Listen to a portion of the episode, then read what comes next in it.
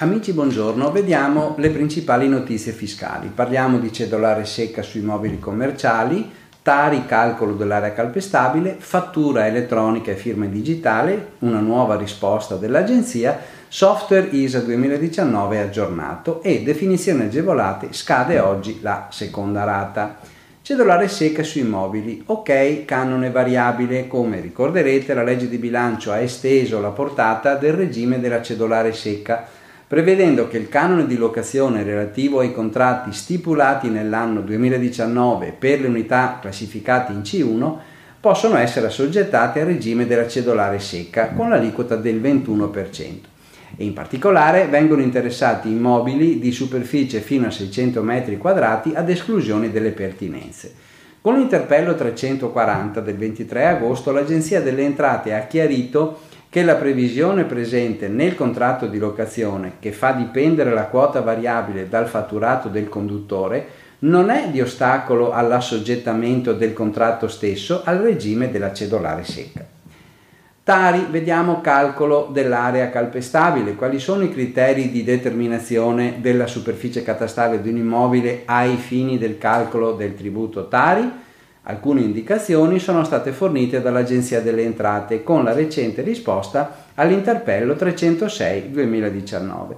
Vi si afferma che per espressa previsione di legge la superficie delle unità immobiliari a destinazione ordinaria, iscritte o iscrivibili nel catasto urbano, che va assoggettata alla tassa sui rifiuti è costituita da quella calpestabile dei locali e delle aree suscettibili di produrre rifiuti urbani assimilati.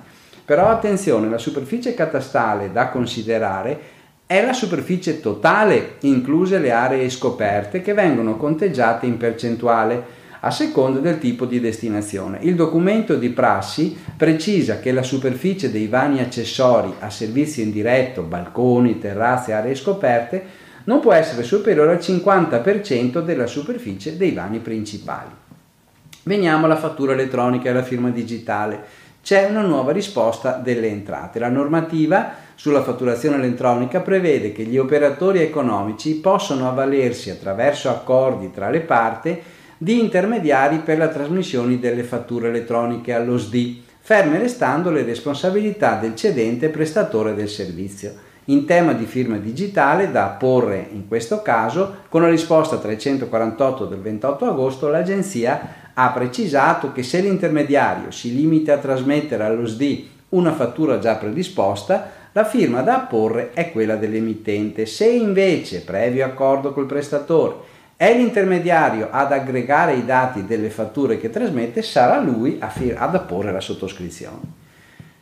Software ISA 2019 aggiornato venerdì 23 agosto l'agenzia ha pubblicato la versione aggiornata del software ISA 2019. Gli indici sintetici di affidabilità fiscale dopo le modifiche del DM 9 agosto 2019 continuano le polemiche però dei professionisti che chiedono di renderli opzionali per l'anno in corso, ma fino a questo momento non c'è riscontro.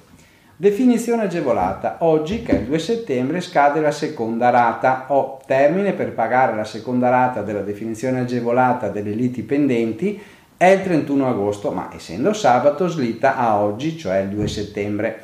In generale sapete che per le scadenze delle rate che cadono di sabato e domenica va considerata direttamente la data del lunedì successivo. Come previsto dalla norma del collegato fiscale va prestata attenzione al fatto che per ciascuna controversia autonoma deve essere effettuato un separato versamento. Vi ricordo che le rate successive scadranno il 30 novembre il 28, 2019, il 28 febbraio e il 31 maggio del 2020. Bene, vi auguro buon lavoro e buona settimana.